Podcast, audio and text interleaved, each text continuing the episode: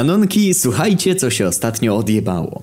Przeglądam sobie ogłoszenia pracy i nagle patrzę, a tam McDonald. Najpierw się śmieję, ale czytam dalej, że to praca w dynamicznie rozwijającej się firmie z perspektywami, adekwatne wynagrodzenie, przyjemne środowisko i jeszcze do tego zajebiste ścieżki rozwoju. Pomyślałem sobie, że w sumie to niczego innego ze swoimi kwalifikacjami nie dostanę, no i może warto się zgłosić. Poprosiłem kumpla Patryka, żeby zrobił mi CV do McDonalda, bo było w wymaganiach, a ja nawet nie wiedziałem co to jest. Patryk mówi, że mordo, nie takie rzeczy się robiło i że mi wyśle za godzinkę. Równo po godzince dostałem maila od Patryka, ściągnąłem plik, wysyłam gdzie trzeba. Następnego dnia dzwoni do mnie jakaś babeczka i serdecznie mi gratuluje dostania się do drugiego etapu rekrutacji.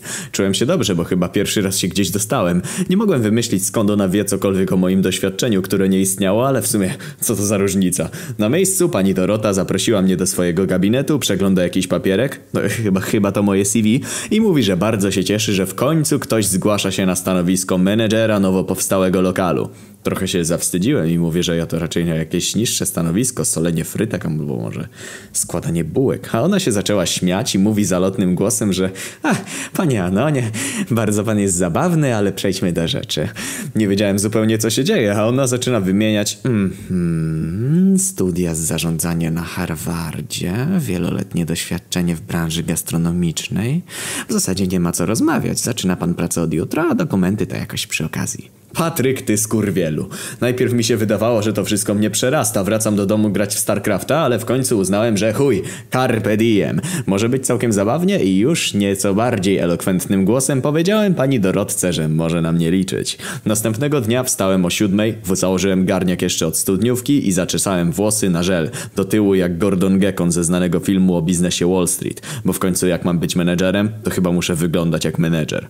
Wziąłem taki rozpierdziany neseser od starego, wsadziłem kalkulator, notatnik, kilka długopisów. Psikłem jeszcze bosem pod pachę i byłem gotowy do wyjścia. Punkt ósma, zjawiam się pod McDonaldem, którym miałem zarządzać. Chwilę podziwiałem z wielką dumą lokal od zewnątrz, a następnie zbiłem pionę z tym takim plastikowym klaunem pedofilem i wszedłem do środka. Wszyscy pracownicy stali w środku równo i czekali tylko na mnie. Powiedzieli dzień dobry panie Anonie, bardzo nam wszystkim miło pana poznać, oczywiście jesteśmy do pańskiej dyspozycji.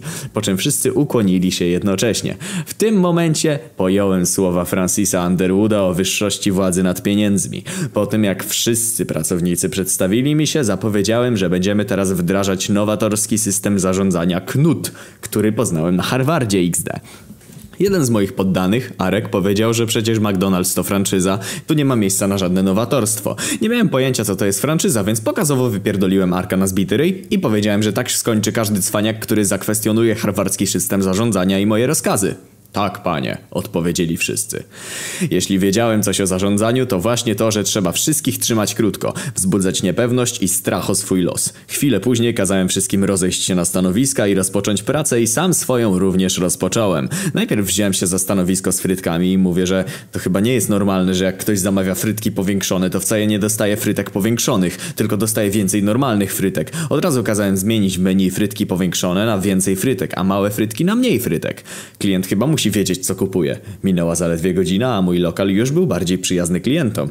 Potem zabrałem się za usuwanie z oferty wszystkich zbędnych produktów. Najpierw wykreśliłem jabłka, bo to jest restauracja, a nie jakiś kurwa bazar. Potem sałatki, bo tego nikt nie je. A nawet jak jakiś gej to je, to przynajmniej nie będzie już przychodził, a na końcu krople Beskidu, bo smakuje gównem.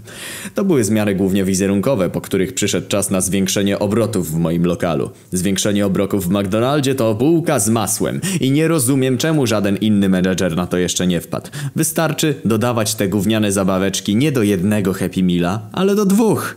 Przecież wiadomo, że każdy jeden bachor musi koniecznie dostać tę zabaweczkę. Zgadnijcie, co zrobi rodzic, który ma do wyboru stratę dziecka albo kupienie dwóch Happy Mealów zamiast jednego. Zresztą później okazało się, że wskutek tej zmiany obroty faktycznie wzrosły o ponad 50%. Tak naprawdę jedyne, co zostało mi do poprawienia to produktywność pracowników, ale to też było banalne. Podchodziłem do każdego pracownika po kolei mówiłem szybciej, a a jak nadal produktywność nie była na zadowalającym poziomie, to mówiłem, no szybciej. Wierzcie lub nie, ale to doskonale działało. Po jakimś czasie zdecydowałem się na pewną automatyzację i komendę szybciej puszczałem z nagrania przez głośniki. Wszystko zapierdalało jak w zegarku i dostawałem kolejne gratulacje i podwyżki od pani Doroty.